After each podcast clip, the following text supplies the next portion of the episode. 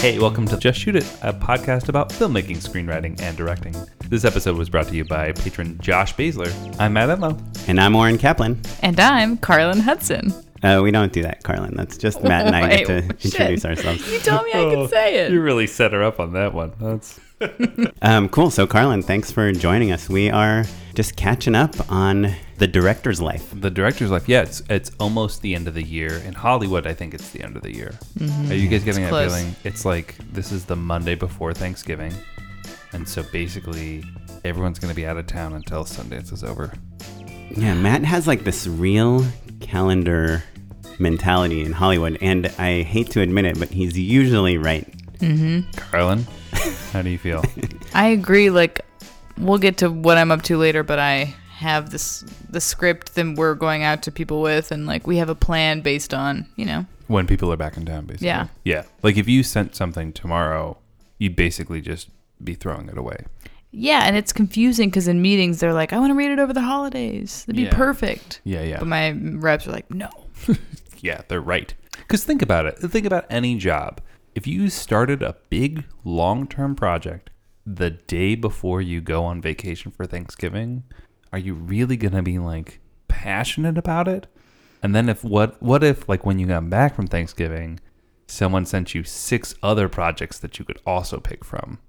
What are you going to do? Are you going to remember the project you read over vacation while you're like stressed out with your parents? Right. Well, so Who I knows? think there's two types of projects that you should do in December. And there's a very obvious thing that you shouldn't do, which is what Carlyn just said. You shouldn't like reach out to executives or agents and have them look at your materials at that point. Agents, managers, any of those people are bad news during the holidays, right? Or anyone that has kind of like the regular nine to five job. But the two places that uh, I feel like are really active in December is one, commercials are still happening because people are trying to spend their like Q4 money Right. or at least commit it to a job. Like I've been on so many jobs where we don't even shoot till like mid January, but they want to But it hits the spend the, previous money calendar year. by Yeah. December 31st. Uh, So it's like you're up for all these jobs, but they're like not shooting for a while. I had a call tomorrow about a job, and I was like, "When is this shoot?" And they're like, "Oh, We don't know. yeah." I'm like, They "Wait, just what?" need it to hit their books. Ah, okay, yeah, that makes sense. So that is one. Uh, so that's one type of job, and then the other type of job uh, is the indie job. Like it's when that DP that's been busy on that TV show all year uh, becomes available, or your friends that you wanted to write something with or go shoot something with uh, become available. Equipment is easier to get. Stages are easier to book. All that stuff. So I think it's like the developmental time, and I'm sure I've told this story on the podcast before, but uh, our my daughter, her name is Winter, and we named her that because winter is like the time in LA where you kind of get to think for yourself about yourself and a little less about like chasing other things, and it's kind of this serene, introspective time that we really like. So, anyhow, Anyhow, well, on that note, actually, as winter approaches, we just kind of we were thinking about like, oh, what's the next year going to hold for us? Like, what? Like the three of us have done quite a bit of stuff over the last year, so uh, we thought this would be kind of a good early year-end wrap out, basically. yeah, Um, I think we've done a, a lot of stuff, but we've also seen the industry change in interesting ways. Uh, not, I mean, obviously we've talked about diversity a lot on the podcast, but also just like branded content has like come in full force and disappeared and come back and a lot of companies have folded in the last year. Oh, yeah. you know? Yeah. go90 and all these places that would like when we started this podcast i was like you're an idiot if you don't move to la and just talk to anyone about making a show because everyone's making shows like remember overstock.com like was starting their own like What? streaming service No, I do not. like it's like everyone was making like million dollar web series and so Not not anymore. i was t- telling everyone like you gotta just pitch any dumb idea you know you and your roommates are move to la make a show about it um and now it's like no one is doing that yeah. so it's interesting when we've we've all done shows in that space and it doesn't quite build to anything like we have to move sideways instead of up um, in in that vicinity. So yeah, it's interesting to talk about kind of what we you know we thought is going to happen for us next year, or not what will happen, but what we're trying to make happen. Right, Yeah. Yeah. Matt? What do you got? Boy, good question.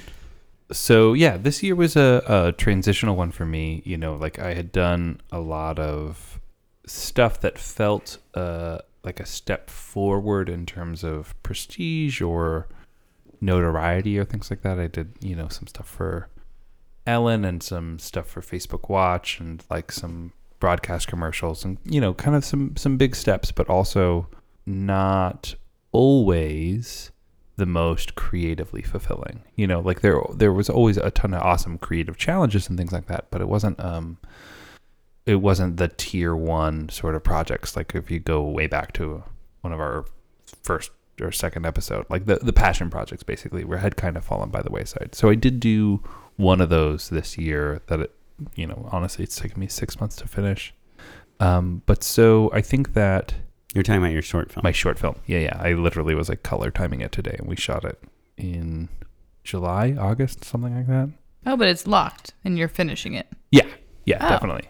Yeah, it's Cool. like it's like pretty darn close. In the meantime, Carlyn got a butt suit, filmed a short film with it, played it at South by Southwest, got famous, got a drug problem, So famous. went way down, Yeah, hit rock bottom, and, And now it- is back it bounced at the back same place. already. Yeah, well It was a done, rough Carlyn. few months and Yeah. uh, drug drug drugdom. That's not a word. Yeah, Well, I think that's kind of interesting. Like, how big do you think short, personal, short projects like play into your plans for like moving forward in your career? next year. Yeah, that's a great question, Carlyn. Are you you had a very successful short, right? It premiered at South by. It was short of the week. That's kind of like, Vimeo staff pick, not Oh. short of the week. pardon me, pardon me. They're yeah. So different. we'll say this they're both very prestigious online festival style Yeah. demarcations right Yeah, I mean that. I, I guess that was a year ago. Um, because I well made it played that south by this year. this year yeah But we shot it in September Of last of year, last year. and then you must have submitted it like immediately. Yeah, I got a, an extension. Did you Yeah, because I had, you know, I, I knew You- the programmers, and She's an And- Austin local. I'm an Austin local, and then Distance, my series pilot, premiered there at 2016. mm, great yeah. So, you know, it was already an alumni, I guess, at that point. yeah yeah So, you we had a had little wiggle room. you had some email addresses you could I had some email Yeah. addresses. Yeah. And so, did that? What did that short do for you? Do you think? Honestly, when I so last year, I mean, I feel like every year I'm like not working as much as I want to and never quite reaching. I'm sure we all feel that way. But the year that I made that short, I had made two other short comedy films too, and um, that was just the most like successful and ambitious, even though they all cost like less than a grand each. Uh, I just needed to make something. I was just like, what the fuck am I doing? Just waiting around for jobs and uh, this isn't working for me. Like I'm not on set as much as I want to be, and I just was like, I have to just get out there and and do things. And so luckily, my partner, um, he we he wrote Nice Ass. I did not, but also we would split the cost of these things. And so some we wrote, the other ones we wrote together, but that one he wrote. But anyways, it was it was nice because we could just be like, okay, we're gonna shoot something in two months on this like one of these weekends. like pick a saturday Yeah. yeah yeah and the butt one, the only complicated thing was we had to get the costume made. Right, which is a giant butt costume. which I I'm like it was far and away the most expensive part of the film. It was 350 bucks or 300 bucks. hey that's that's a steal I think the sh- that short in particular was such a good way of me regaining confidence as a director, saying like I can. This is a style of comedy that I can do, and it's really visual, and it's um, you know, it's like a, it's short, but it, it has a very specific point of view and whatever, and yeah, it was like an easy thing to follow up with people on, like, hey, this thing premiered at South by, check it out, it's three minutes. So I just was in New Oh, York boy. and had all these Yeah. meetings, and everyone was like, I love that short, because like who didn't have time to watch a three minute movie? yeah Yeah. So, what meetings did you have in New York, and how'd you get them? Um, through my managers, I met with like Animal Kingdom. You know who they are. They produce Short Term Twelve. they're um like with it's like mgm studios disneyland epcot my mother on the phone goes, "Of course I know it. I'm Animal Planet." I was like, "No, mom, it's not." I love that channel. I was like, "No, no, it's not Animal Planet." meerkat manor yeah, okay, that was a good show. But uh, yeah, and like Sarah Jessica Parker's company, and but just like companies like that, because people are, I think, getting interested in uh, my feature script. So I Oh. met with them about that. And how did what does your manager tell them about your feature script to get the meeting? Like they send a log line or a treatment or something? Yeah, I think they send a log line, and because I'm not ready to share it yet, it's getting close. Mm. Um, oh, that's interesting. Are you worried that it you're gonna get this interest and then? It's just not. I mean, I'm No. on draft. I'm calling it draft 2.5. hmm It's just not ready to share. Yeah. It's it's a, it's the close. I mean, usually my first drafts are pretty unreadable. hmm This one was a little bit better than a usual first draft because I spent many months outlining and was like ex- very serious about that portion before I Mhm. went to the writing phase. So it's a little further along than an average second draft. Yeah. How long ago did you start writing? I got permission to tell the story in July. It's a true story. Mm hmm. Oh, cool. Okay. Based on loosely based on a true story. It's a comedy. Yeah, like dramedy, comedy. Yeah, Cool. yeah. Is it about a butt? It's about breasts. it, it is kind of about these things though, So because it's about sex ed. You're gonna cast Oh, cool. twins, maybe? I don't know. That's right. yeah. Um, cool. So, it, yeah, I guess so. The build. So it's like we're putting out these building blocks, right? The nice ass South by Southwest. Even if people haven't seen it, it's like, hey, this is a. s- hmm You know, she had mul- she had a project at South by this year. What I think is really interesting that you said is like you it just helped you regain confidence, and it's like there's something important I think about doing something every once in a while that people Mhm. are like, oh, that's good, you know? Yeah. Yeah. Yeah. I, you know, we always joke about how like every once in a while there's a job you know you're not gonna put on your website or gonna make your reel or something. Can I, I just heard a phrase for this that I'm obsessed with. oh, For the meal, not the real. yeah. Yeah. You've yeah. heard that. I've never Uh, heard I've it. heard That's funny, um, right? some are for the reels and some are for the deals. Mm. I mean, those are both funny. Like if like your 75 year old agent is saying, yeah, let's just do this one. It's for the meal, not for the reel. Come on. But the like- job that I'm up for right now is like it's it could be maybe for the real, probably not. But like they Sure. called me today and they said, you know, it's a for the meal because I told them that last week.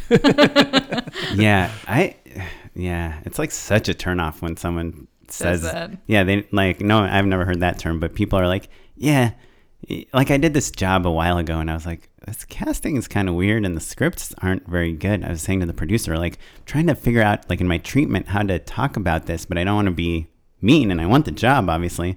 I think it can be good. And then they're like, yeah, we hate it. We're just doing it. That's what the client wants. Sure. Well, there, there's a difference between making something that everyone knows is bad and is okay with that. You don't want to do that, No. right? But there's also, you know, my Facebook Watch show is a great example of like, it's a show that's hosted and like direct to camera and then has also sketch comedy elements. That's not a thing that I am aiming for in the grand scheme of things. And so like I But- don't put that on my reel. That is for the meals, but I'm still trying to make it good and that show is good. Right. It's a, that's a different thing. But that's a different It thing. is what you it know? is. You know, like if you're Right. making a good version of the, if you don't like, if the medium isn't what you want to be known for, it's one thing. But if you know, like something can be really good, and just like the script needs to change a little, it needs to simplify, be simplified a little Sure. bit, or it's a little overly ambitious to be good. Um, it's I- hard. I'm saying you can you can take a meals job and not be a complete sellout. You know what I mean? Oh, yeah. I guess is Yeah. what I'm saying.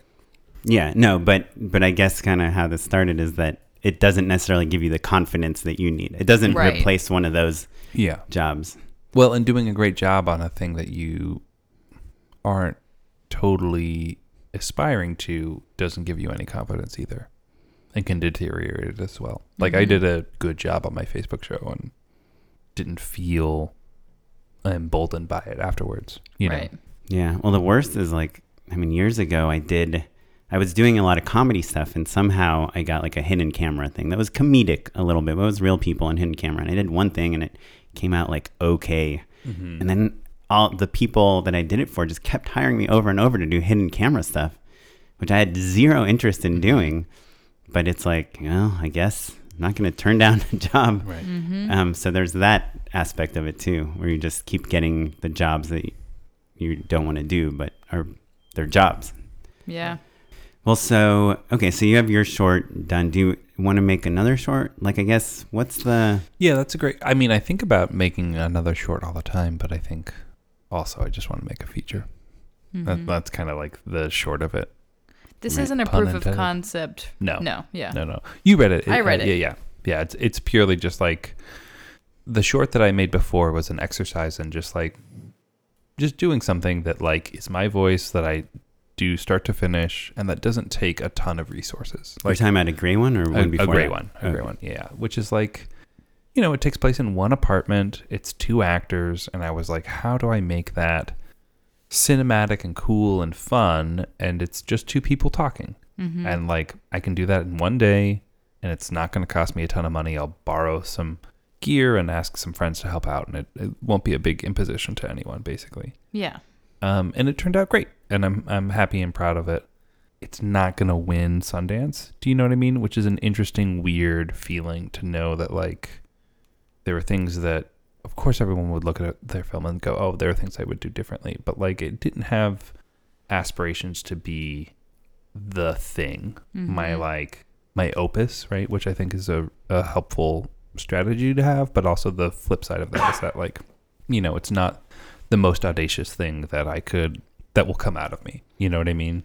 But also, this is from the guy that thought Paranormal Activity was like the worst movie you ever saw before it came out, right?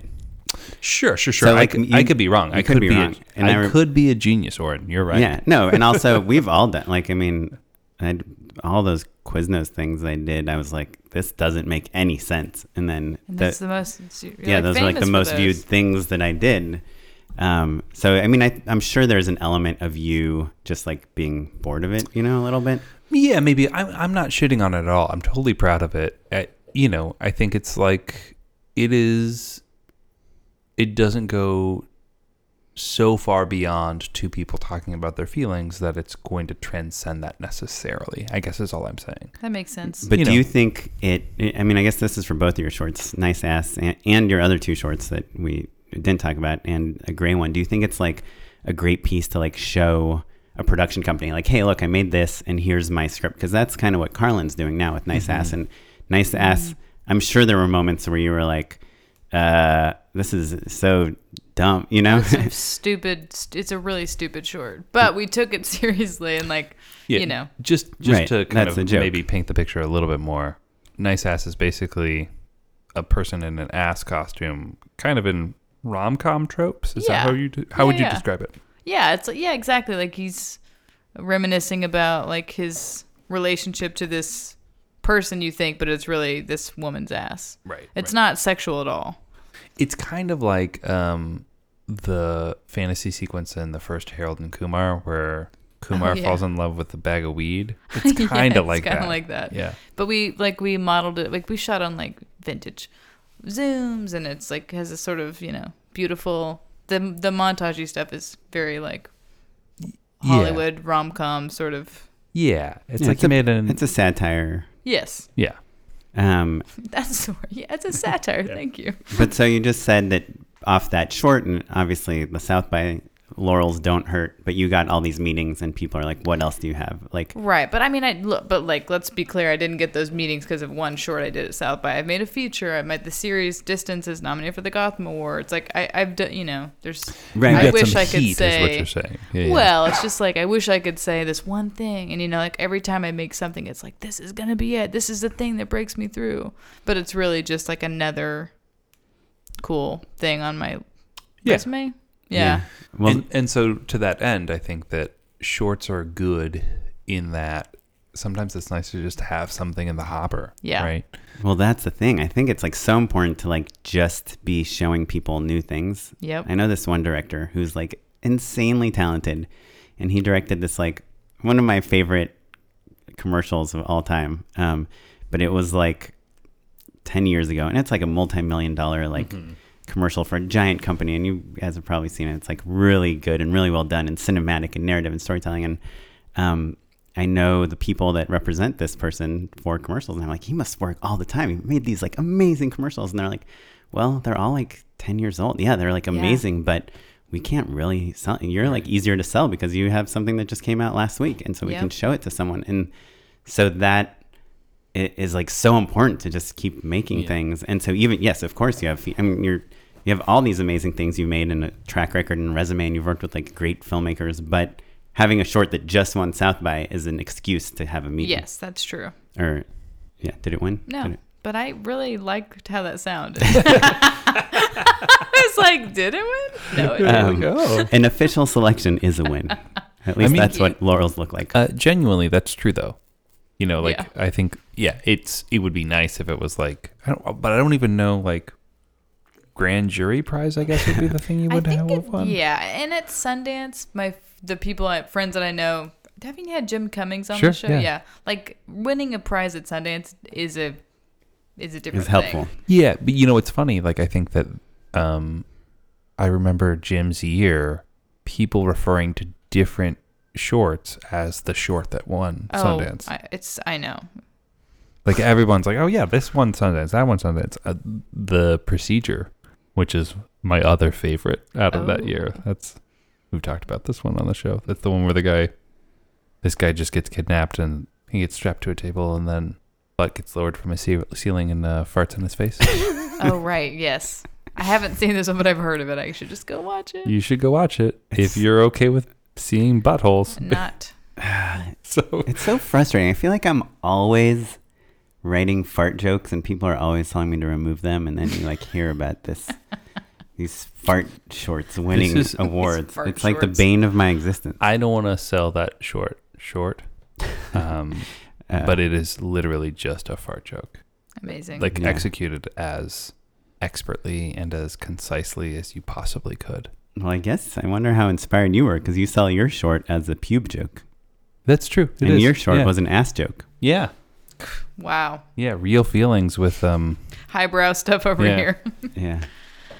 Uh, well, so I, I don't have a plan for next year, but something that I've been really thinking a lot about and excited about is like this idea of the proof of concept Mm. of like making the thousand dollars short that sells a tone. I- Like it's something I've learned a lot from the treatments that I've been doing pretty much all year is that the writing. Some people read, some people don't. I, I we think we all know that everybody in Hollywood hates reading scripts, right?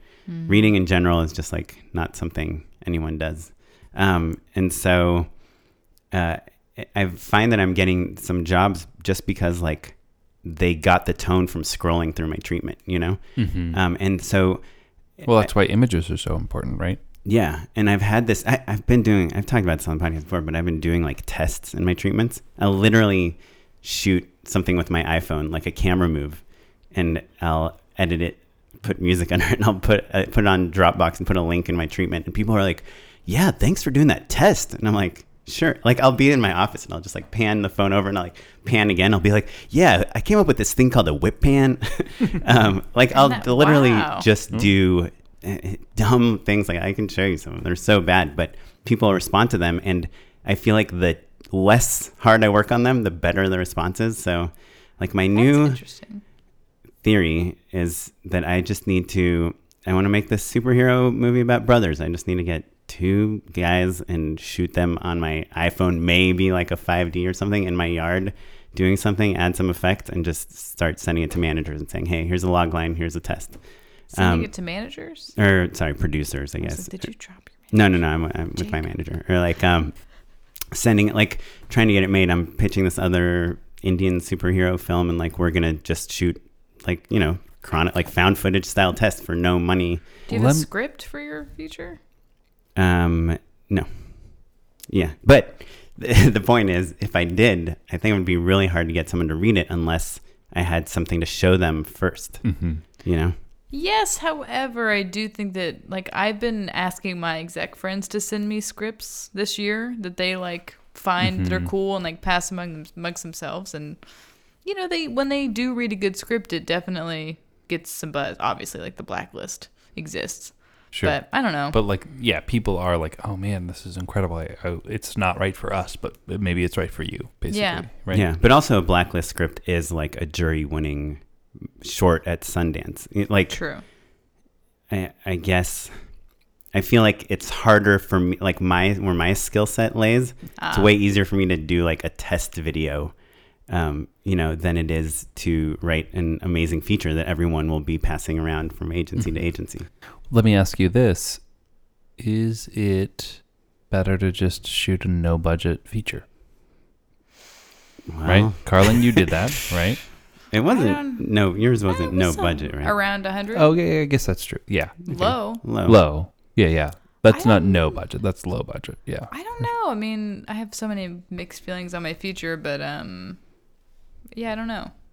I don't know. What was the question?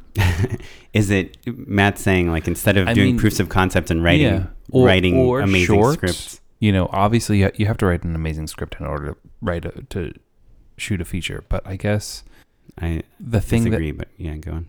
Yeah, maybe. Yeah, maybe you don't. Maybe you you can make a great feature without a, a complete script. Uh, There's plenty of people who do that. That's a great point. But what I'm getting at is that, you know, is there a recipe for a movie that you can make? And Jim would argue, like, yes, 100. percent Yeah, is there is there a recipe where I can make a indie low budget feature that I can pay for myself with a little bit of crowdfunding and not wait. Just go do it. Um, That that would that is meaningful. get you a studio feature. What that is no, meaningful not in even, what way? Not even That'll a get you those feature, great but- meetings. Yeah, get yeah, like maybe I'm doing more TV or is uh, works out basically. Like Well, Well, there's no way around this like two year mark for a feature, right? There's Right. just no Sure. way. You can shoot your feature in a day. You'll still spend two years on it. sure, I mean, but, But I nice I, ass you can do in like a month. Yes, but also I have always felt like not having a feature under my belt has held me back and like also spent a lot of time on a feature that I loved that like ended up going away. But part of the reason it went away is because like I couldn't get somebody to pay for it because it cost too much money. Mm-hmm. Which is a thing we haven't really talked about on the show, but like that's the gist of it, basically. Yeah, it's hard to rely on other people in Yeah. this business. That's why even like like you see what Carlyn was talking about with uh, her partner on these shorts. Like if they wrote this feature together and tried to get it financed, and then like a year later, someone's like, "Hey, I'll option this thing, but I want to put my own director on it." Like your partner probably would be like, "Well, why don't we do it?" And you'd consider it like Wh- which, it- it's frankly- the length of time on the features that it, it just introduces so much room for ex, like destruction. Opportunity and is, you know, again, we haven't talked about it on the show. That's what happened to me. Yeah, no, it sucks. It's happened. And it ha- happened to people all the time. yeah, I was the showrunner on a show. Yeah, I sure. had my apartment booked in Canada, and they took the job away from me. I got booted from the second season of a series that I created. Yeah, you know. no, it Yeah. sucks. Yeah, It's it great. happens. I mean, I think we, uh, yeah, Cool. Well, uh, this has been Just Shoot It. I'm, I'm so and uh, I'm proud of the podcast and uh, good luck, everyone. yes, yeah. um, get the guns loaded. Matt doesn't like gun jokes, I don't. Um, but but Carlyn's from Texas, so she has a I soft spot for guns. guns. no, that's not true. Cruise. uh, Um, boy. Whoa. Let's edit this section out. sorry, I'm trying to represent Texas accurately? 40, well, 44% of the country. That's right. Um, I, But I- you, you yes, guys get what I'm saying. And look, this is a question we're not going to answer tonight. But you know, is it better to just shoot a feature I think nights and weekends? if i- if I, I guess I feel like making my feature had I, there's so many things I do differently and a lot of things I did right, but it was a little too low concept my feature to break through the noise. Mm-hmm. And so I think while it's like a really kind of you can romanticize the idea of just like getting 50k and making this feature and whatever, cool, but what can you make for 50k that's going to be different enough and special enough? That people are going to pay attention. Yeah, Right. It's kind of like what But- you said about your short, because your short's Sure. great. It's got great performance, it looks amazing, all the good Sure, stuff. sure. But it is a little low concept, right? Yeah, Yeah. for sure. It's a relationship short. Yeah, it's a relationship short with a pube joke. Um, but that's also true if you make it for 200,000 or a mm-hmm. million Yeah, or 5 million. true. Well, You know, at five like- million, you probably have a name in it. But but here's the thing. Go onto YouTube and watch one indie trailer. And I guarantee you will be recommended movie after movie after movie of actors you recognize and probably know the name of these movies that cost a couple million bucks that you have never heard of and no one saw and don't look very good. Well, frankly. those yeah, but those are the not good ones. The not good movies. Like um Sure. it's But the, but so what I'm saying is is that that's exactly my point. If Carlyn, your point is you have to make a good movie at fifty thousand dollars, you have to make a good movie at five million dollars. But, but I more than I'm more than that. I'm saying it's not enough to make a good movie. It has to be a movie that is unique enough to like because South by and Sundance get what five to ten k submissions and they program sixty. Right. So Yeah. But so I'm saying that that's true for, those anything, numbers are a little exaggerated, but yeah. but still.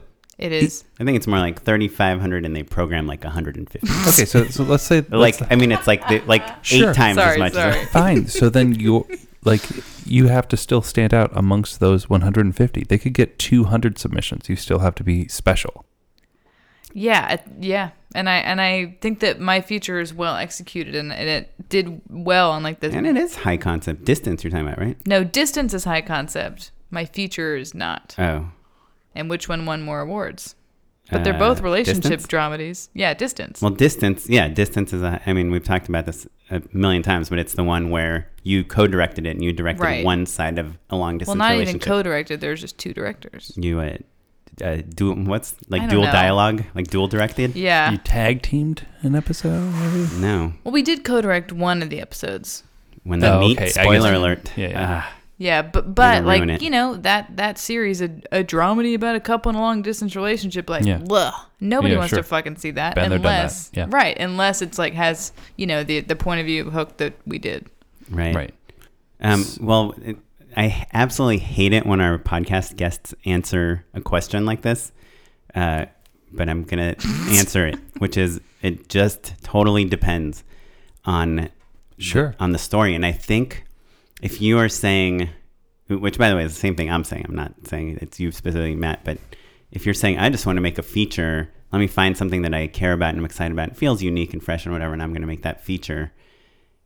it- will it is that a good idea I, I think like you have to kind of start at the concept and be like this really interests me like what how is it best served because you, Sure. you like there's this movie i haven't seen it but i heard it's amazing called mind the gap where this guy like went home and It's like a documentary, right? yeah but it's like about himself and these his friends and skateboarding and like Hmm. people are just saying it's great because he found this story that that merited a feature Right. you know? Well, but what I'm saying is that sometimes you have to give yourself permission to say, "Hey, I am going to write a movie that I'm going to make." And like of course, we all presuppose that we're going to take all of our insight and talent and every bit of experience that we've garnered over the last however many years and then you put everything you got into a movie, right? What I'm saying is is that like you have to decide, okay, a $50,000 movie could be good enough to break through the noise. I think that's the thing that's still a little challenging is that there's not necessarily a good example of that yet. You know? Right. Well, uh, yeah, Blair Witch Project, the 20 year old example. Sure. Um, but what about Mm. like you look at what Adi Shankar did, in our previous guest, he made that Punisher short, which, you know, for $50,000, you could make that. And off of that, you could get a TV job. You could get something. You could get buzz at least. Um, He made a fifty thousand dollar short. he claims it was ten thousand dollars, but it had Thomas Jane in it and all these things exploding Wow. and like, um, you know. But it he basically kind of launched this like Marvel, uh, what it what's it called? Bootleg The bootleg universe, where he like basically used Marvel properties without permission and made these shorts. And it, he also produced The Grey, which was you know was like a giant A Liam blockbuster. Neeson movie. Yeah. No, the lesson is that what he told us is he goes into meetings and people don't ask him about this like fifty million dollar The he produced. right. They ask him about this ten thousand dollar short he made because that's the one that people there was controversy, you know. Mm-hmm. Uh, and so, can you? I think you can make an awesome fifty thousand dollar feature if it's like about something If either a true story or some really controversial point of view of, about something or something Right. just so personal or unique or I, I don't know. I mean, that uh, Eli Roth made this like horror film about this like tribe in South America that like n- had never met people that were like cannibals, and he like went really went to South America and found these like real cannibals and used them, and like Oh my god. it sounded so and you know and you had a few million dollars it sounded like so crazy and interesting and like nobody saw it like so it, I, I think Real cannibals. you yeah, you gotta like Name brand. it, there's no way to hedge it and i think the best chance you have is to like find something authentic that feels like it's coming from a real place and make sure that a $50000 feature is the right way to tell it but if Sure. if a $50000 proof of concept or a $10000 short is is the better way to tell it as a $10 million movie then i think you Sure. might take that first step Right. Or I'd just write the $10 million movie. You do And- both. Yeah, I do both. but then Yeah. who's going to give you the $10 million Well, I, while I'm spending two years drinking water bottles, you're I'm like- saving up $10 million and no, I'm, Drinking I'm water bottle. Oh, on generals. on generals. I was like, is that? He's oh, like, oh, what? got got it. it. Yeah. Well, I'm on generals because I'm in that process right now where like I sold a thing and like, Mm-hmm. you know, I j- just got an email about, hey, we're taking it out in January instead of November because of all of this stuff, right? I mean, those pilgrims really fuck things up. no kidding. Um, and that's the right decision. And like things just take time. Um, you can do both because the thing that takes time takes so fucking long that I could have shot two movies in the time that it's taken me to sell the show. right, but I guess so. There's two. Right, there's ti the time element and the money element, and I think my thesis for this episode is that y- you shouldn't just make a movie because you want to make a movie. Uh, you should. I don't totally agree. right, right. No, I know. Yeah. I know you don't agree. I'm. It's the counter thesis to your, to your point. Wait, I- is this how this show works? Yes. That's how, that's how Scriptnotes. Matt counterpoint. Uh, n- no, but I think my point is that if you want to tell a story, you should tell it, and if you don't have the resources to tell it, show people how you're going to tell it, as Right. opposed to just writing a ten million dollar script and saying, "I would do an amazing job at this." Right, which is uh, I have been doing for years. Do you know what I mean? I'm great at writing treatments. I'm great at pitching. I'm great at like writing pilots, and that stuff is all still going at the rate that it goes at. Right, but I'm saying if you're doing the feature of Squaresville with those actors and it's like them 10 years later, or if you're doing Google as a guy, the movie, then you have the right thing to show them. But if you're doing, you know, a movie uh, about some political cause or something like something else, what are you going to show them? Right. Well, that's what I'm saying is like I think I can write a movie that I can shoot for fifty thousand dollars that can break through the noise and also do all of that other stuff literally at the same time. I think I can. And we're here to tell you that you can't. No, I, I mean, no, I don't. No, no, I, I think you can for true. sure. no. I know. I know you both. both can. That is, that is an A plus joke. Thank you. Um, I'm trying to think of fifty thousand dollar But- movies. But that's the thing. It's like, have you seen a good fifty thousand dollar movie? I've seen a, quite a few good hundred thousand dollar movies. Mine is yours is the best. no, but for example, the movie I produced, Computer Chess, which Sure, you know you. Yeah. won a jury prize at Sundance. I Sure, wouldn't sure. say that it, It won Sundance. It won Sundance. It won Sundance. uh, One of the many prizes. It um, I think that was like 120, 130, you know, Mm-hmm. low hundreds. Yeah. And it was it made money. It broke through the noise. Like, that movie was extremely unique, and you know, that was a pretty low budget movie that stood Yeah. out. Well, and I, th- I think when I say fifty thousand dollar movie, I just mean like Yeah. when I can just start. What a Yeah. nights and weekends project, basically. Um, Yeah. That movie Bellflower was done for like no money. I, you guys haven't seen it. I've heard of that one. But I keep bringing it up because you I loved it. Um, but uh, I just read this article in Deadline yesterday about the guy that's directing Creed 2. Mm-hmm. Somehow he's like under Ryan Coogler's wing, but his first feature was supposedly made for no money. His second feature is Creed 2. And him and his writing partner wrote a short story, a 10 page short story about a future in LA where there's no LAPD and what happens there. And they just sold it for seven figures to Legendary after 13 studios fought for it. And he's attached to direct it. So I- Wow. I'm a huge believer in spending fifty to hundred thousand dollars to make something that gets you to have Steven Spielberg be like, "This guy's got something. Let me give him a chance." You know, um, but I, I don't. I guess the question is, do you want this feature to be famous? To be like, oh, you like Hmm. Matt is this genius that made this amazing feature, or do you want it to lead to, you know, do, doing like a movie f- with Judd Apatow? Well, let me rephrase then. How about this? I think that what I'm where where I'm coming from, and I think you all can relate, is we're all plugging along.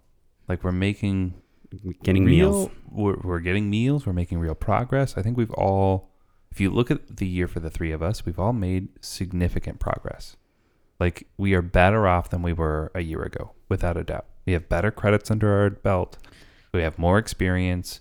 You know, you signed with a manager. you know, and I are shaking our you heads. guys are I now. rolling your heads, man. but but I could point directly to multiple things for both of you. I know you well enough to know that like you guys have done some seriously awesome work that you should be proud of and has made your life better and your career better. It's part of the long term. Right. right game. But- and and it's that thing about the confidence like I, I feel like i've made some to, you know totally decent stuff this year but i feel like last year i was ri- on more of a high riding a high of like the Sure. things i was making were like e- exciting and i was Sexier. like And, yeah and that's always going to be the case. It's going to be a little bit of a sine ways, but you guys are both on an upwards trajectory.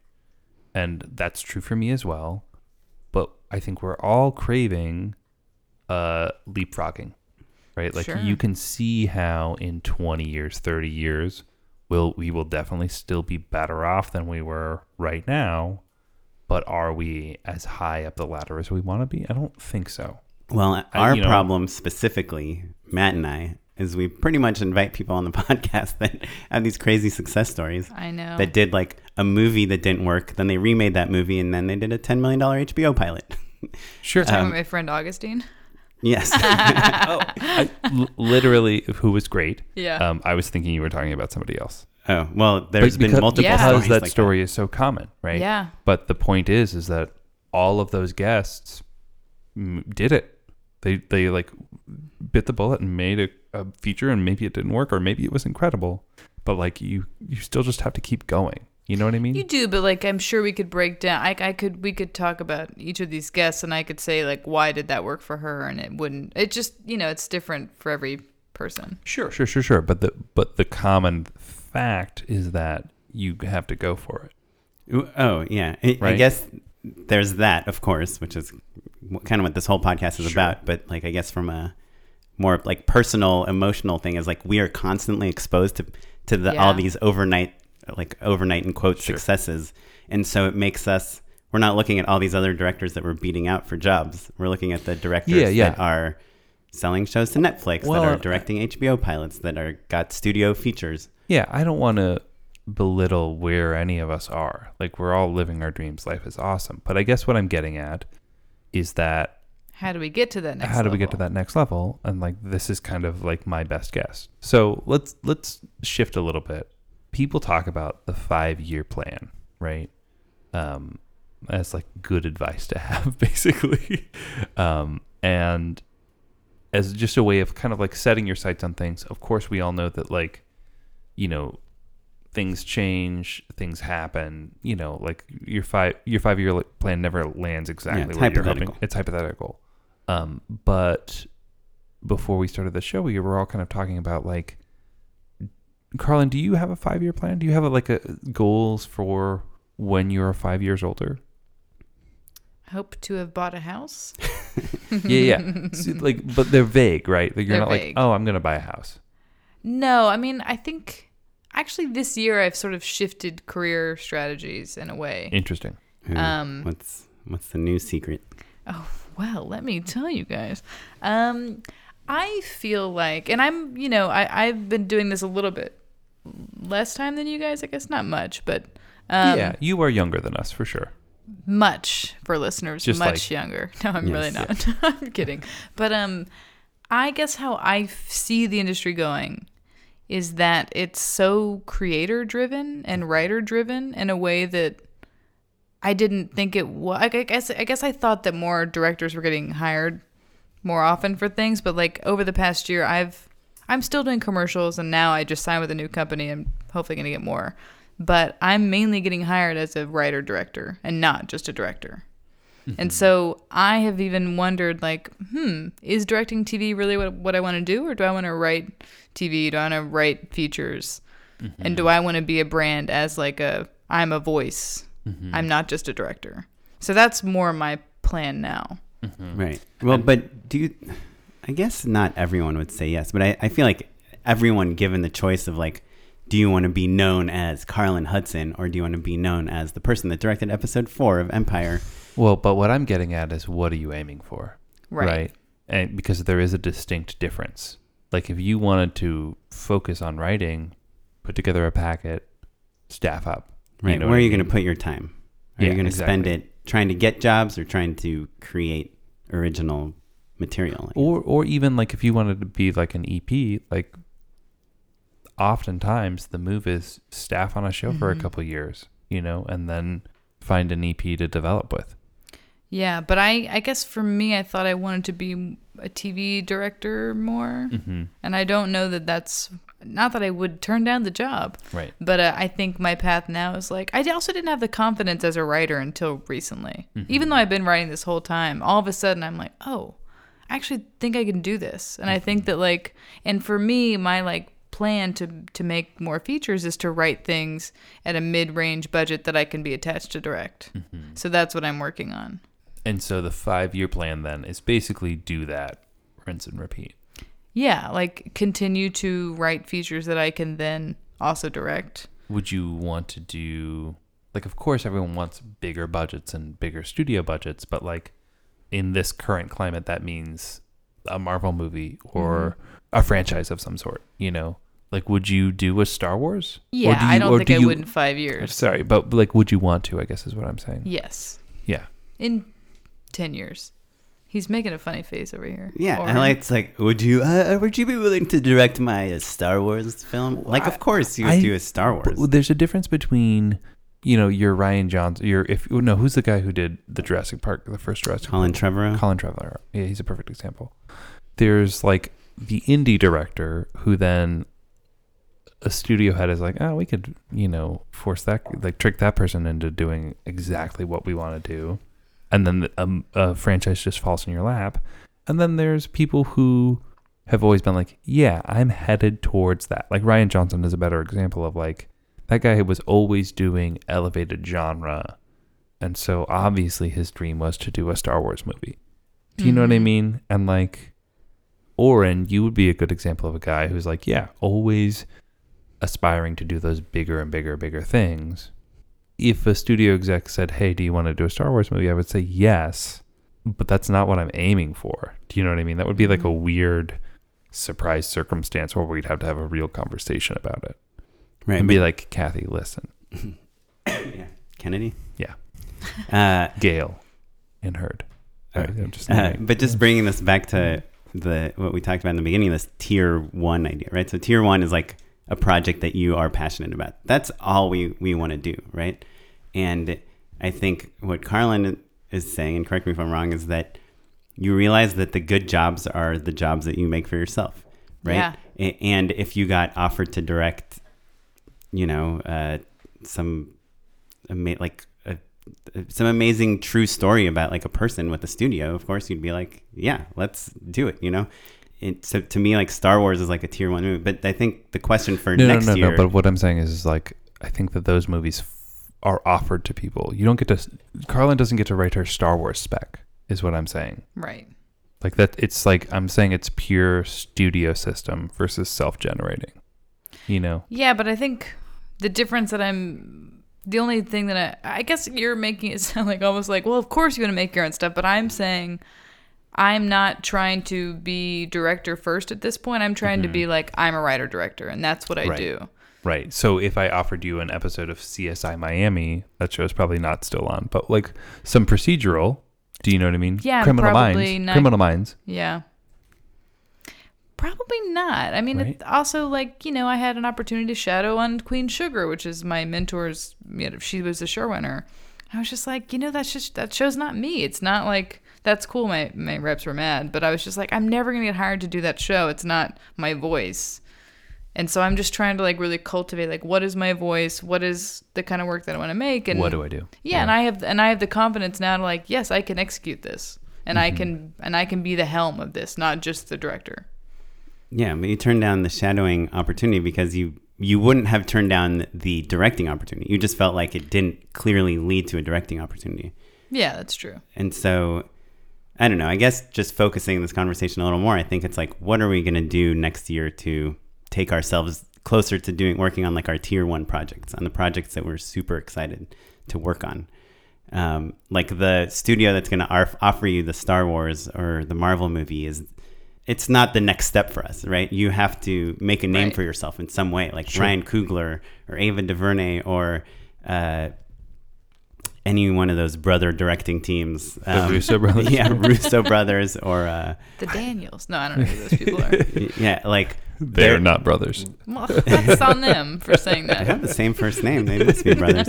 Um, What they- weird parents? like uh, Daniel one and Daniel two. they they are getting offered those movies because they've already done what Carlyn is talking about doing, Right. right? Sure. Which is establishing their voice in some way. Uh, and I think we all want to establish our voice, but to, for some people, it's making cooler and cooler commercials. For other people, it's like making proof of concept with treatments. For some people, it's like indie films, and for other people, it's like creating their own stuff. I guess my question for you is like, why focus on features and not like a pilot? Because I I just love features and I I think they're really fucking hard to write. Harder than maybe I don't know. I think they're harder than pilots. We'll see. That that's debatable. But um I also because I want to make features. And I also think that if I'm going to I don't want to be a staff writer right now, so I'm not going to try to write a pilot.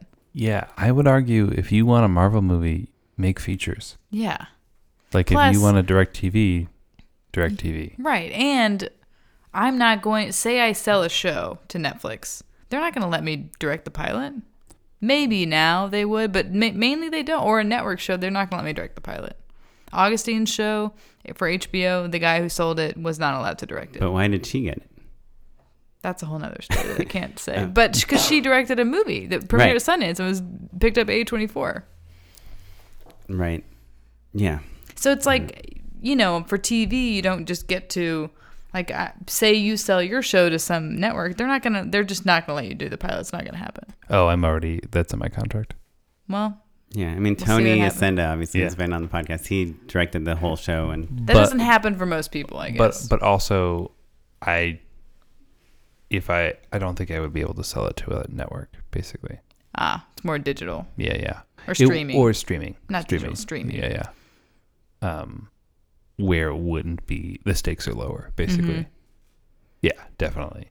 but if you sold your pilot and it like did you shot a, a few proof like a, three episodes like web size episodes and they did well and you directed them then you probably could convince them to let you direct the pilot I don't know that I you don't could. know. I don't think you could.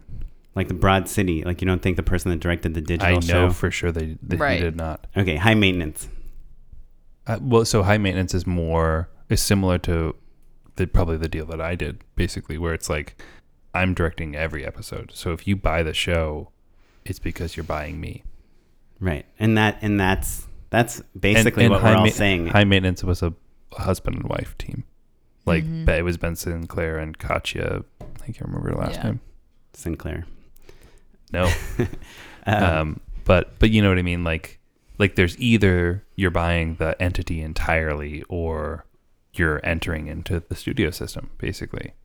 Right. I guess that's what I'm saying is with this proof of concept thing is like you make the script or whatever, the concept, the treatment, the pitch, this the scriptment and you make the material that proves to them that you're the person that should direct it. Right? Like when you're directing a $50,000 feature, it's because you are proving to people that they should hire you as a director. Right? Right. So I don't know. just- there's just no right way to do any. Well, I guess the, the, the reason to fifty thousand dollar feature is that I don't have to prove it to anyone. Yeah. That's the point. right. It is the proof. Yeah. Yeah. So I don't know. I guess my my answer. I don't have a five year plan. Yeah. I was going to say, Necessarily. What what is your five year plan? Uh, Clearly a proof of concept. He's been really. Sure, sure, but that's that's. I hope that's a six month plan. That's true. well, it's yeah. I I think I've been. I spent all this year writing all these treatments, and we talked about you know I do these like twenty to thirty page treatments. If I just did that for a project and then shot a test that's not just on my iPhone, but with some friends on the weekend, like you shot your short film. And I did that a few times. I feel like I could sell something. I know, I mean, we all know people to sell stuff to. We just need to show them something that will catch their attention in three minutes, like your short film. Have a concept that's like high concept and fresh and unique, and we need to prove to them that we should direct it, right? And so I think those are the elements, and you can do all of that for like almost no money. You can also write for no money. I I don't know. I just really maybe I'm like really hammering home the writing thing. but it's also the one thing you can do that's free. It takes time. But it's harder for people to take things away from you if you also are the one who's writing it. Right. I wonder um, if we're just kind of circling around our core competencies. Do you know what I mean? Oh, maybe. maybe it's like like Oren, you certainly are like really comfortable on set and like you can put together a group. Like all, obviously all of us can do all of that stuff, but Like, like, I like the physical building. you of like the things. fit, yeah, yeah. Like you're coming putting, at it from putting engineer. together the pieces. Yeah. yeah, yeah. Uh-huh. Um, and maybe Carlyn, you're realizing that like oh, like you coming at it from a place of writing is the thing that you like best. Yeah. You're comfortable and you don't need anyone else to. yeah, and Okay. I, I think there are more writing jobs than directing jobs as well. Oh, that's interesting. I would agree. I would agree. Everything directed, except for documentary, um, Right. are is written, but not everything that's written is directed. Right. I wonder. That's funny that you say that because this is maybe a stupid thing to say on a podcast, but I'm going to say it. Um, I think that in TV, oftentimes the writing is more valued and more precious than the Mhm. directing is. The directing is a For sure, can but be- you still can be a little ten paint by- writers. paint by numbers, basically. Yep. On some Yeah. shows, yeah, or on Yeah. most. Some are special and like give the directors more. So I feel like the barrier to entry, like if you've got a couple good episodes, recognizable episodes of TV under your belt, then I think you're kind of in. Whereas like you've got a great one act, or like you wrote a great, you know, shouts and murmurs on uh, for the New Yorker, or and, like you have a great spec. uh, Like we know a lot of people who have a lot of great specs, like great samples are out there Screen writing you're talking about. writing. I'm saying like having a, a couple episodes of scripted TV under your belt makes you so much more competitive than a very like than an awesome writing sample. So I'm saying comparing getting a writing job to getting a directing job. I wonder I think that getting a directing job even though there are fewer directing jobs for a television show, I think they might be a tiny bit easier to get once you get past that barrier of entry. Oh, I totally disagree. Yeah, I would agree with that too. You would disagree or you would agree? I would agree with what Yeah. you said. Yeah, yeah. But you have to Yeah. get the first couple. It's not even the That's the the first hard part. episode. Yeah. It's the second and the third and Yeah. then and then then you're in. Mm-hmm. As a director, mm-hmm. Yeah. yeah, I think so. okay. I mean, I feel like we've heard so many stories of people that have directed like three episodes of TV and can't get a really. directing job for the life of them. Yeah. Hmm. Uh, I mean, now you know nowadays people are hiring like the actors, the cast to direct episodes, and the producers and the writers. We had a writer on our show, producer writer on our show that like is not even a really big fan of directors, and he's directing two episodes of Wow. his show. So you That know, is frustrating in TV that that happens. Well, yeah, that they give uh, jobs out like that. But on that writing staff, all of those writers are like super duper brilliant, like name brand people. You know what I mean? And you're like, oh yeah, I've seen that guy at UCB for 15 years. Mhm. You know. yeah. Okay, well, so Matt, what's your five-year plan? Um, great question. I think that my five year plan is to sell the show up the line early next year. You guys are hearing it in in live in real time. Uh, sell the show, shoot a no budget feature, and then That you write. that I write. So finish that script this year, basically. Shoot it next year. Sell the show. Use that buzz to continue to move into TV, basically, and then do features in between. Is that wishful thinking? I don't know. I Sounds great. there's a thing that I, I tap out at. And like, but what about after? What about in the summer? Oh, this Like- summer? No, next summer. Like when you're done with all that. yeah, well, development, Very right? poorly formed joke. Oh, oh. That was Um, funny. Yeah. De- but develop in the summer, basically. Like that's what I think a lot of like that's that's when you do your pilot or whatever, right? Yeah. I mean, the joke was that you're going to be done with all that stuff by the summer. I get it, and then I, it was I so see. it was so crazy that I was like, surely that's not the joke. Okay, so uh, on the topic of the five year plan, the thing that we've all been talking about, I had the thought, you know, we talk about um, actors will do this sometimes where, as an exercise, the other people in an acting class will all address each person individually and like give them a list of adjectives to like say like oh this is what when i see you i think of these five things As a- Fat, mean, like that kind of stuff. yeah exactly Great. yeah, yeah. Vindictive, um, you know, hurtful, Smelly. mm-hmm, crass, dumb, all that Wow. stuff. Um, anyway, Can't wait. but but as a as a way of understanding the way that you're presenting yourself and maybe what you're the the way the things that you might be more apt in being cast in basically Mhm. like what what is your essence is what you're trying to get to because the way that you see yourself and the way you the decisions you make are not necessarily uh emblematic of how people see you basically is what i'm getting at right. If the goal for all of us that we want people to hire us because we're Carlyn or because we're Oren, because we're Matt, uh, how do we see each other as presenting, our, like the best way to present ourselves, right? To the Right. world? Yeah, exactly. And like what based off of our track record, what are we doing? What what would we guess we are aiming for basically? Um so I thought since the three of us know each other pretty well and know we, our work pretty well, uh, that we could do that. Yeah, let's do it. So Yeah. I, I can start because I think Oren, you're pretty easy. I think that you have been focusing a lot on commercials this year, and I feel like even in conversation, it's easy to lose track of how you want to be making movies. It, you seem like a commercial director to me, like a, you, or rather, you seem like a person who is whose goal is to make commercials for a living. Does that make mm-hmm. sense? It does that make crazy? sense. It's not crazy. I, I think that the thing that I think you have done really well, I, I in my opinion, is that you you've branded yourself as someone who not only does comedy but does comedy with special effects and genre driven stuff that's Mhm. still funny, and that's what I think is like. I'm like, oh damn, I needed to work on that like too. oh yeah it's a very clear It's voice super Yeah, specific. that's true that's true but I, I would say that knowing you i would love to see you do more narrative work mm-hmm. i want to see that Oren's short i've told you that many times Yeah. Okay. Is Now, it do I weird? respond? yeah yeah for sure Fuck you guys.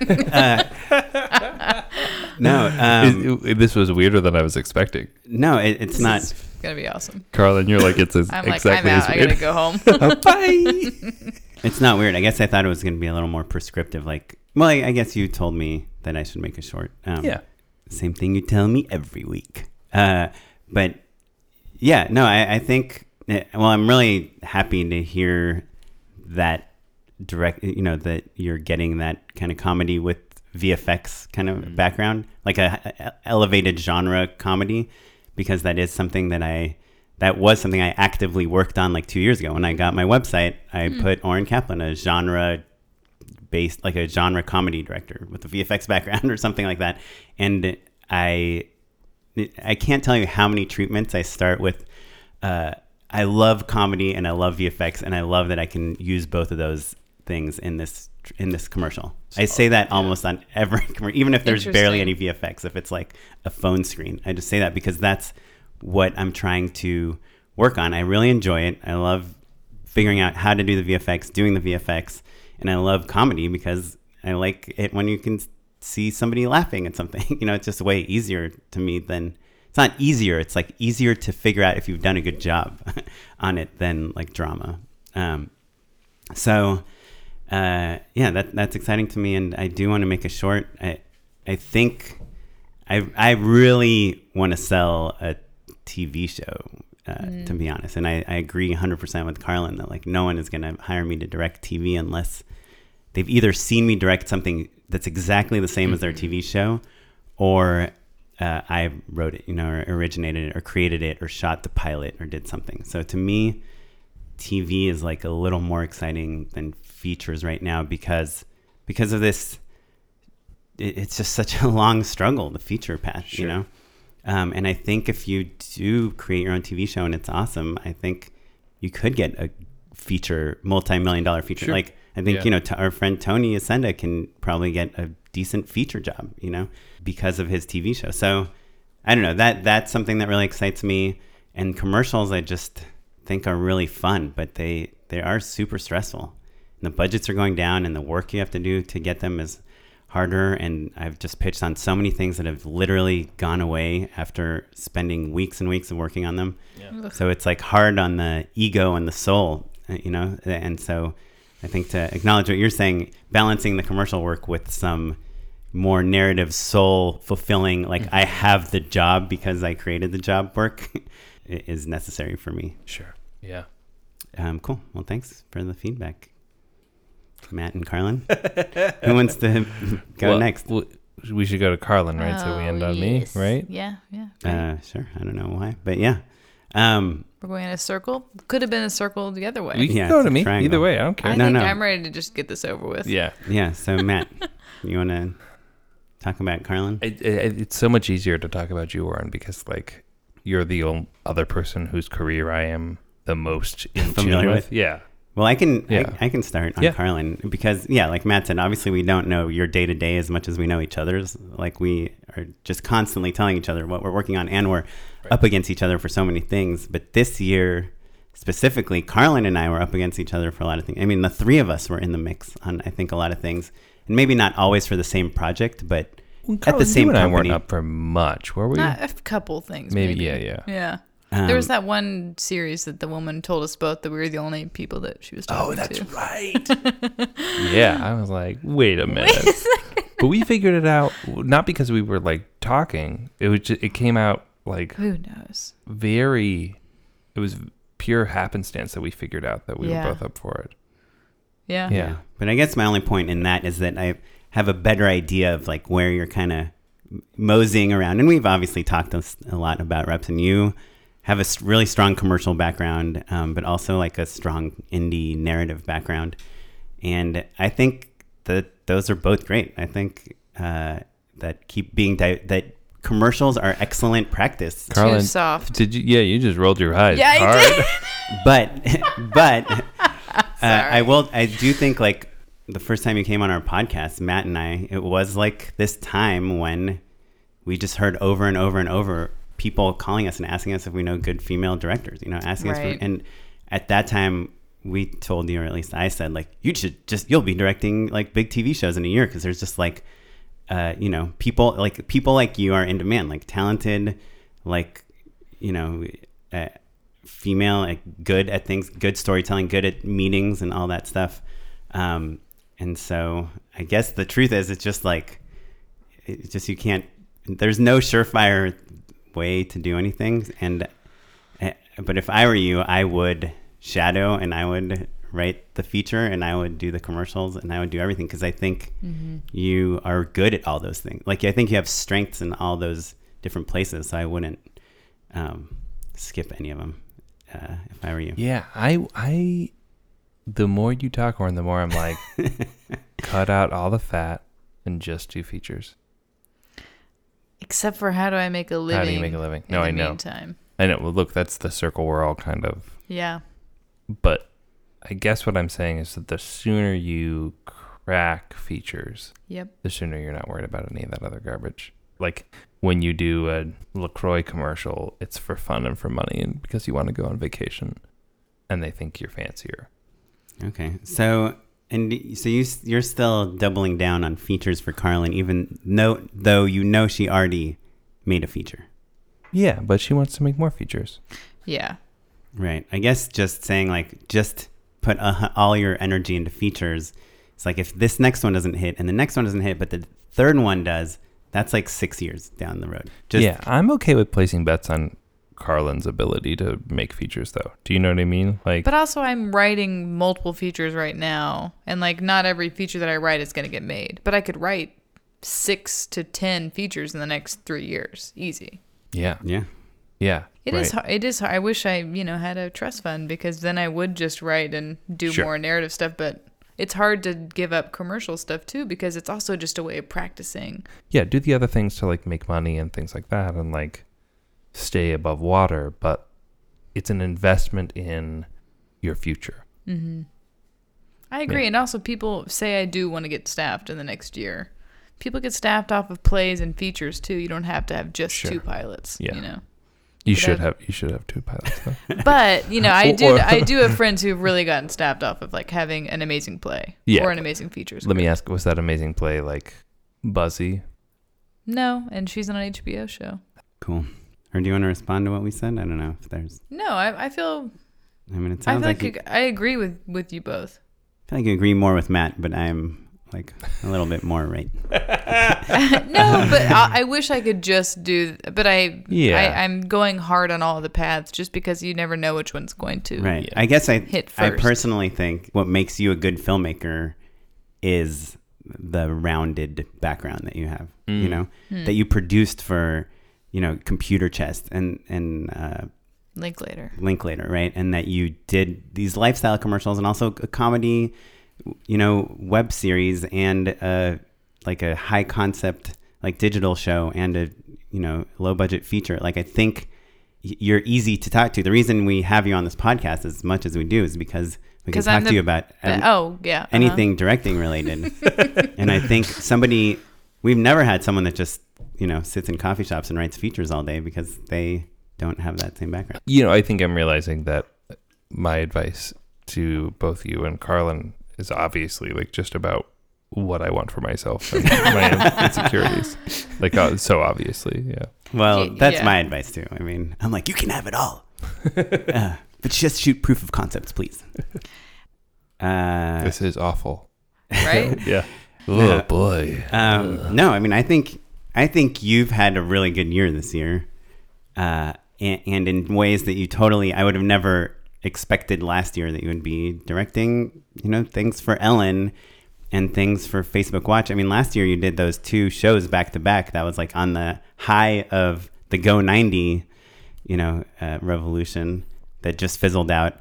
I think you've had like awesome you I think this year you've like really thickened your resume in a lot of cool ways, you know?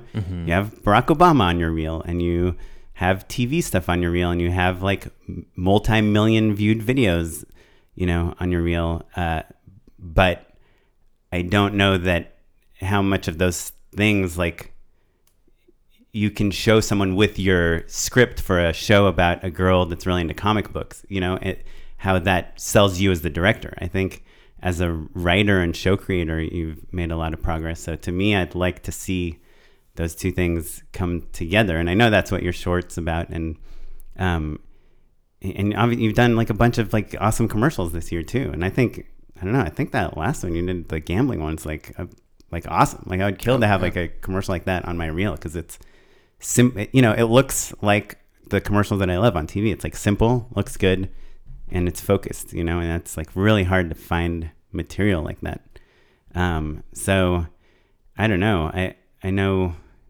commercials isn't like your passion but i think when they come up you should definitely do them we should all kind of take I mean, we He's all love money. those weekend jobs yeah. but i don't know if you should take the if ellen says do you want to come on for 10 months and shoot these things again i think if I were you, I would probably say, you know, just call me for like the big jobs, you know, but I don't want to do 30 episodes of, of something, you know, because it's not in line with, with where I'm going. Um, it's very easy to say, uh, Yeah. you know, um, but you know, I think, I feel like you've had a good year and you probably have an- a little bit of room to make those decisions. And we all go through that time where you're like, uh, I just need someone to hire me for anything. Yeah. And then other times we're like, ah, I can't work on 10 things at the same time. I got to stop and write my feature. So, Yeah, I don't know. I, think list for me, listening to your goals and this, I think that you know this was this was a year where you took where you had a lot of great jobs, like money jobs, um, and creative in a in a way. But I just think like you need to focus on your long term career strategy and how you're going to get there. and you should look at your short film as like Carlyn made three shorts, you know, and one of them won South by pretty much. It won every festival. Yeah. Um, I'm an award winning director.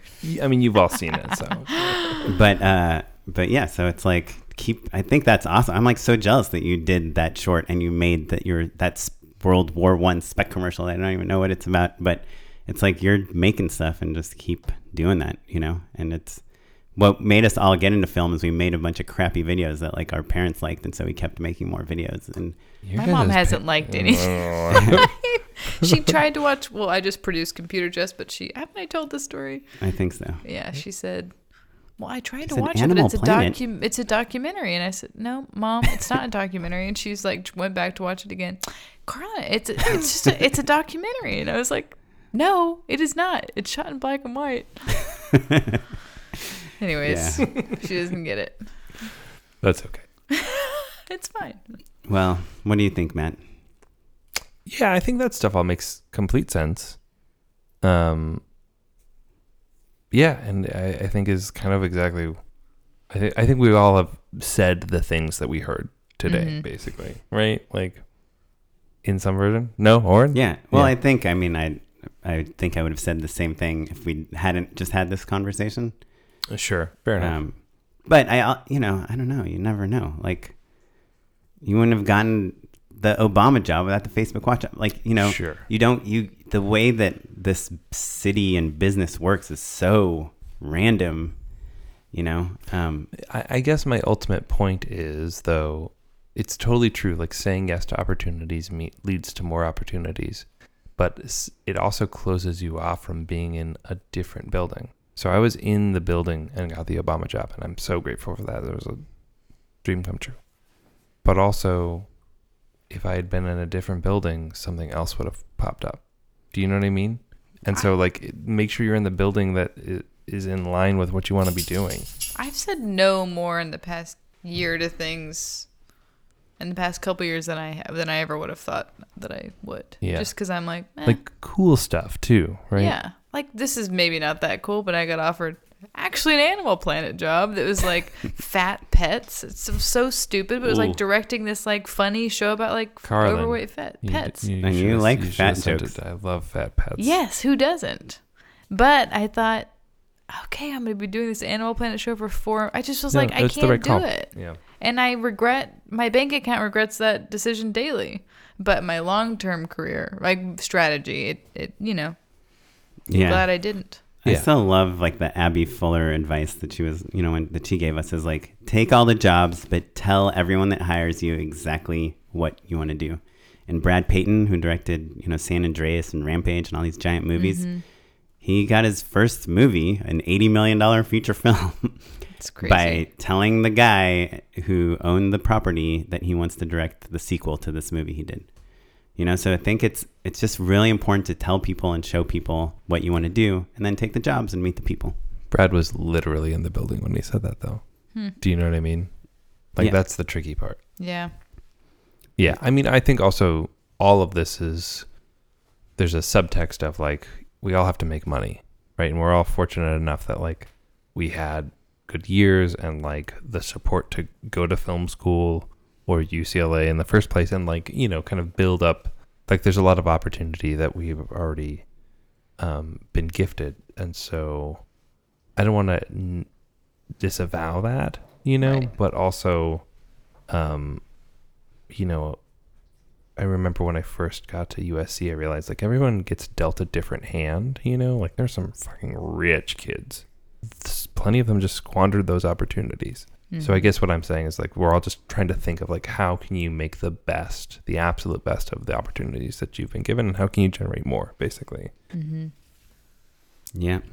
Well, let's see. Let's make a vow right now that one year from now we will get back on this podcast and see what we've accomplished. Go team. Um, well, should we jump into our final oh, segment? dang.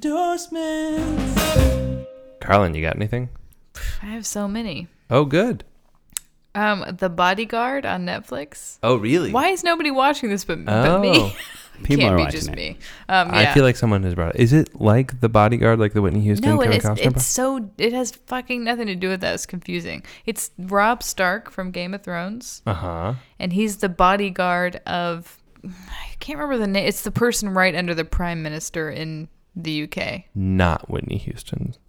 She's not alive. Oh, you're right. But I mean, not a pop star. Um, The not prime a pop prime star. minister. It's, po- it's po- Sub-prime it's- minister. It starts. I'm not giving it away, but it starts with him like a not. Well, who knows? There's a bomb that could go off, or maybe not, in the public transit system in the UK in London, and then um The underground. the underground, and then he becomes the Mind the bodyguard to gap. this to this woman who's a high up government official and gotcha. Has PTSD, and Hmm. it's great because of the accents, and he's all they're always saying you know ma'am, but Mhm. it's like mom, mom, mom. Yeah, yeah, mum. Yeah, yeah. That's it's great. amazing. For a while, I was like, "Mom," but that that was I love the buddy. It's like it's like six episodes, and it's really sexy and kind of heavy handed at times, but it's great. Yeah, that sounds good. Dude, Yeah. I just had a commercial idea where uh, like everyone's names in the commercials are like Alexa, Hey Siri, and OK Google, and people are just yelling them at each other the whole time. What's the advertising? There we go. There's my Amazon. account. uh, it's advertising like security, like Oh, I don't know good. something to like stop having people listen in on Great. your conversations. You got to shoot it this year. Okay. wow, Jeez. Alexa's. Shit, I said her name. Don't say Alexa. um, no, just because you. I was just thinking of like why it would be funny if someone just kept saying "mom" over and over. Right. It, it's very funny in the in this show. It's not a comedy whatsoever. The the bodyguard. That sounds great. hmm It's six episodes. I mean, Oh, really? yeah. Nice and easy. It was Oh, the most popular series in uh, England this year. Oh, all right. I have two real It- quick ones. Yeah, do it, Oren. Amazon Prime Homecoming. Have you guys seen it? I just started it. I fell asleep. Thoughts? First yeah. episode. Oh, I mean the filmmaking is insane, right? Yeah. Oh, yeah. The sets. It is nuts, and I'm really enjoying. it. I'm four episodes in, but That's I'm- why I got to keep going. Yeah, I, I mean, Kara fell asleep at, in episode two, but uh, it's re- I really like it uh, so far, so it's cool. Um, and I'm also like a huge fan of Gimlet Media, you know, the pod, too. the people behind the show. Uh, my other thing is a program. I actually sent Matt an email about it today. He never responded. I'm sorry. He's busy. It's called PureRef, P U R E R E F. It's like totally free, and it just lets you organize all your images if you're making a treatment or um, doing anything that is rel- relies on images, and you have like a ton of them, and you're trying to organize them and move them around, and just I don't know. It, it, you you just got to check it out. Like type in PureRef into Google, and it's free, and it's um, this awesome program. I'm gonna show it to you guys after this. Mm. Such an podcast. Oren endorsement. You're such a, like a great resource for that kind of Yeah. nerdy sort of stuff. Thanks. I love it. You, you said that with such glee. I know, but I, it was a compliment. no, no, his thanks. He was like, I know. Yeah. I'm the expert. I am that guy. Um, have I endorsed uh, Spider Man, the PlayStation 4 game before? Just The original character? No, no, the PlayStation game. Oh no. Boy, you guys, Spider Man on PlayStation 4.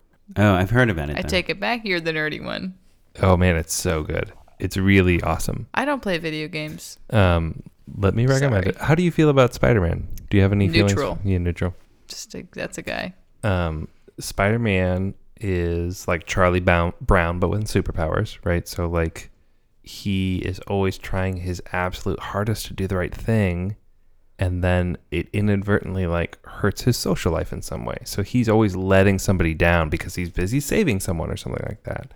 Uh, with great power comes great responsibility. And the game does a great job of, like, making you feel like you're actually swinging and stuff um, through New York. It's incredibly rendered, but also the story is really genuinely awesome. Like it weaves in all of the emotional beats of Spider-Man and like the sense of responsibility and like a little bit of frantic franticness of like really trying to like get it all done. You know, like there's a, there's a mugging and then there's like you know a guy who's got a bomb and then you know vulture is flying around all this stuff crazy stuff all at once and then like aunt may is like you know you have to hang up on her to go, like go save the world or whatever Is it an open world? Yeah. Sounds Yeah. really stressful. uh it's great it's great and also very good natured like Oh. like you like so open world right like uh in the world of like fallout which i love but also like red Dead redemption or like Grand Theft Auto. Grand Theft Auto, those games are all very destructive, right? Mhm. You can't accidentally like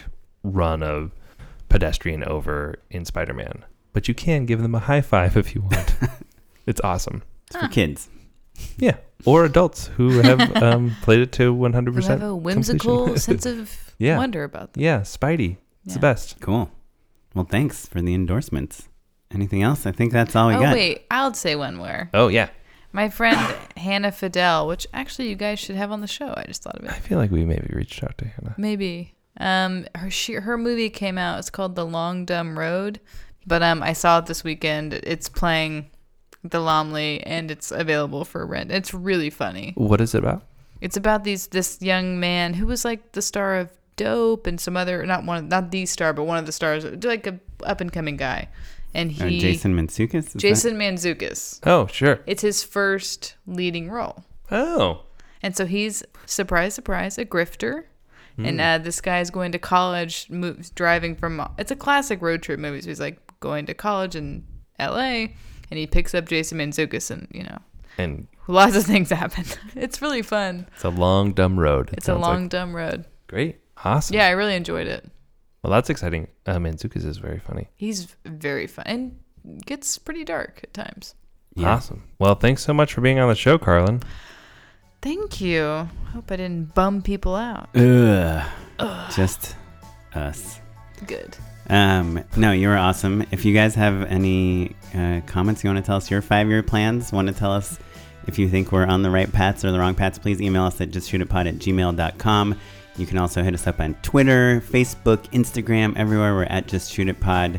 Uh, leave us an iTunes review. It really helps people find the show and is awesome, and we read them on the show as well. And this episode was edited by Christopher Robert Gray, and our producer is Madeline Rosewatt. Our webmaster is Ewan Williams, and the music you're listening to is from the Free Music Archive and the artist Jahzzar. That's all we got. That's all she wrote. Thanks, everyone. Bye. Bye.